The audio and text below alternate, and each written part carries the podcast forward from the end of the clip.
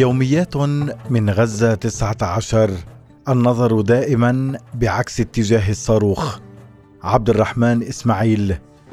في مدن الحرب الحياة غير الحياة وإن بدت متشابهة مدن منكوبة هدمت بهجتها الحروب والنزاعات. مدن تصبح فيها مهجرا في لحظة ولاجئا أو نازحا في الشوارع. مدن غارقة في الموت الغبار الاشلاء والدم لتبقى ندوب الحرب حاضرة على واجهات المباني. هذه لا تشبه مدينتنا. منذ اللحظات الأولى التي بدأت فيها الحرب على قطاع غزة في السابع من تشرين الأول أكتوبر الماضي أخذت هذه المدينة الحزينة تتحول شيئا فشيئا إلى مدينة أخرى لا يعرفها أبناؤها ولا يعتاد عليها. فقد فرضت هذه الحرب معادلة جديدة وروتينا جديدا على سكان القطاع محملا بجمل وعبارات تلخص كل آلام الحرب الشرسة. يوميا يعيش ويكرر أكثر من 2.3 مليون إنسان محشورين في 365 كيلومترا. هذه العبارات انقطعت المية انقطع الإرسال. متى الهدنة؟ طابور الخبز. تهجير تحت الأنقاض. نايمين بالشارع. في خميرة. اخلوا البيت. اشحنوا البطارية. فيش كهرباء. سولار. شريحة دولية. أخلينا. لا يمكن الوصول. اجت المية. في مفاوضات. بنزين. رابط استلام الطحين شقة أو حاصل في الجنوب سينا حزام ناري رابط البلوكات بدنا ملح مصابين قصف المئة شيكل صارت عشرة شيكل فيشنت. سحقتنا الحرب دون رحمة حتى أصبحت بديهيات الحياة الطبيعية في عداد الرفاهيات بالنسبة لنا. لا يمكن أن نكون عاديين في الحرب. حين يستشهد أحدهم ترقد الكاميرات الاحترافية اللعينة إلى أم الشهيد أبي الشهيد أخي الشهيد أطفال الشهيد. عرفنا البكاء قرينا للنساء والأطفال للأسف. كانوا دائما يعلموننا أن ذلك عيبا في الرجال لا فيهن. الرجال في الحرب يبكون فقد توقفوا عن تصنع القوة والخشونة فلا بيوت للعزاء في الحرب ليجلسوا فيها في الصفوف الأولى لاستقبال الناس. أهل غزة جميعا يمارسون حقهم الطبيعي في الانهيار وهم ينحتون الصبر في آن واحد.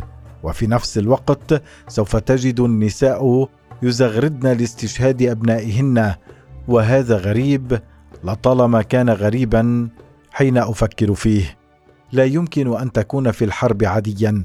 الأمر ليس بهذه السهولة.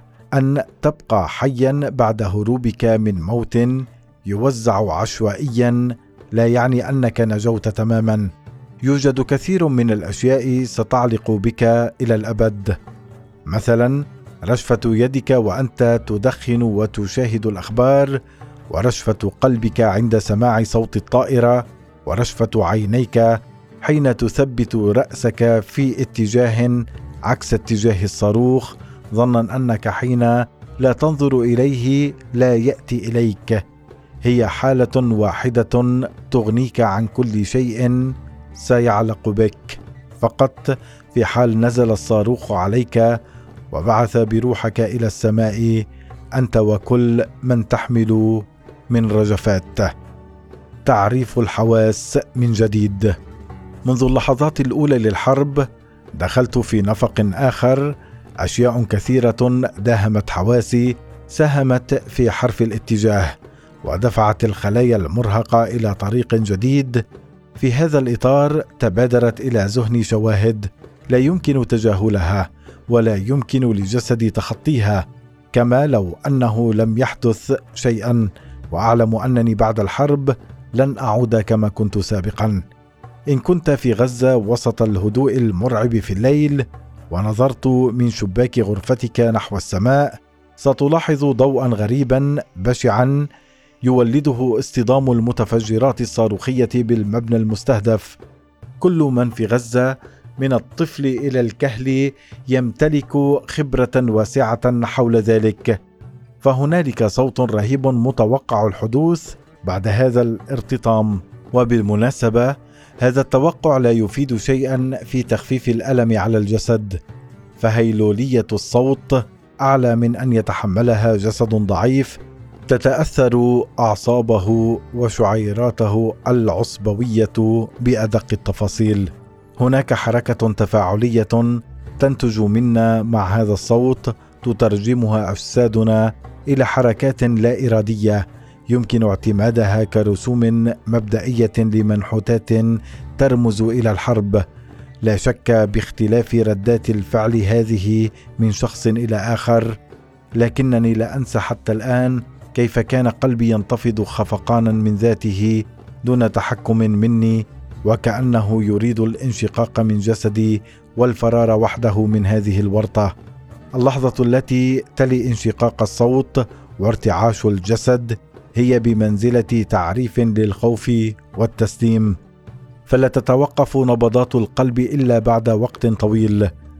ويزداد الأدرينالين في الخلايا مع ثبات أيدينا على أذننا وتثبيت الرأس بين الكتفين المنتفضين للأعلى وكأن الجسد على صفيح ساخن.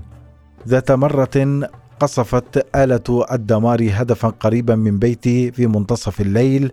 كنت قد غفوت لأقل من ساعة من شدة الهزلان لكنني استيقظت على صوت انفجار كان كفيلا بأن يفجر قلبي لحظتها وينفض جسدي كاملا من السرير مندفعا إلى الأرض اخذا معي اللحاف المجعد حولي. هي فزعة ملأت قلبي بضغط الهواء كالبالون. لو زاد الضغط قليلا لتفتتت عضلاته الصغيرة. كان الشعور بالألم لا يحتمل وهذا يضمن الصاروخ تحقيق مهمته. في الحرب لا جدران صالحة للحماية إلا تلك التي تخلو من الشبابيك. في وسط البيت نجري لجوءا أنا وعائلتي هناك. هذا لا يلغي الصوت ولا الموت. لكنه احتمال هش للبقاء في أحلك الظروف. إنها محاولة منهكة للبقاء على قيد الحياة بين جدران تخلو من الشبابيك بهدف الحماية من شظايا الصواريخ الإسرائيلية المتطايرة عشوائيا. شظايا تحطم زجاج الشبابيك. هذه المساحة الصغيرة كانت فكرة مغادرتها مرعبة عند وصول بلاغ تهديد لمكان قريب منا حتى صرنا نقتصد من عدد مرات الذهاب لقضاء الحاجة التي تزداد تلقائيا وقت التوتر. أيها الإنسان المقيم خارج محيط الحرب لا يمكن أن تتخيل كم القلق والخوف المرافق لتلك الحالة الناجمة عن التقاطع معها. هذا التقاطع غير الاختياري ينطوي على تجربة مغايرة غير مستساغة لدى اللذات البشرية حتى الحيوانات في الحرب.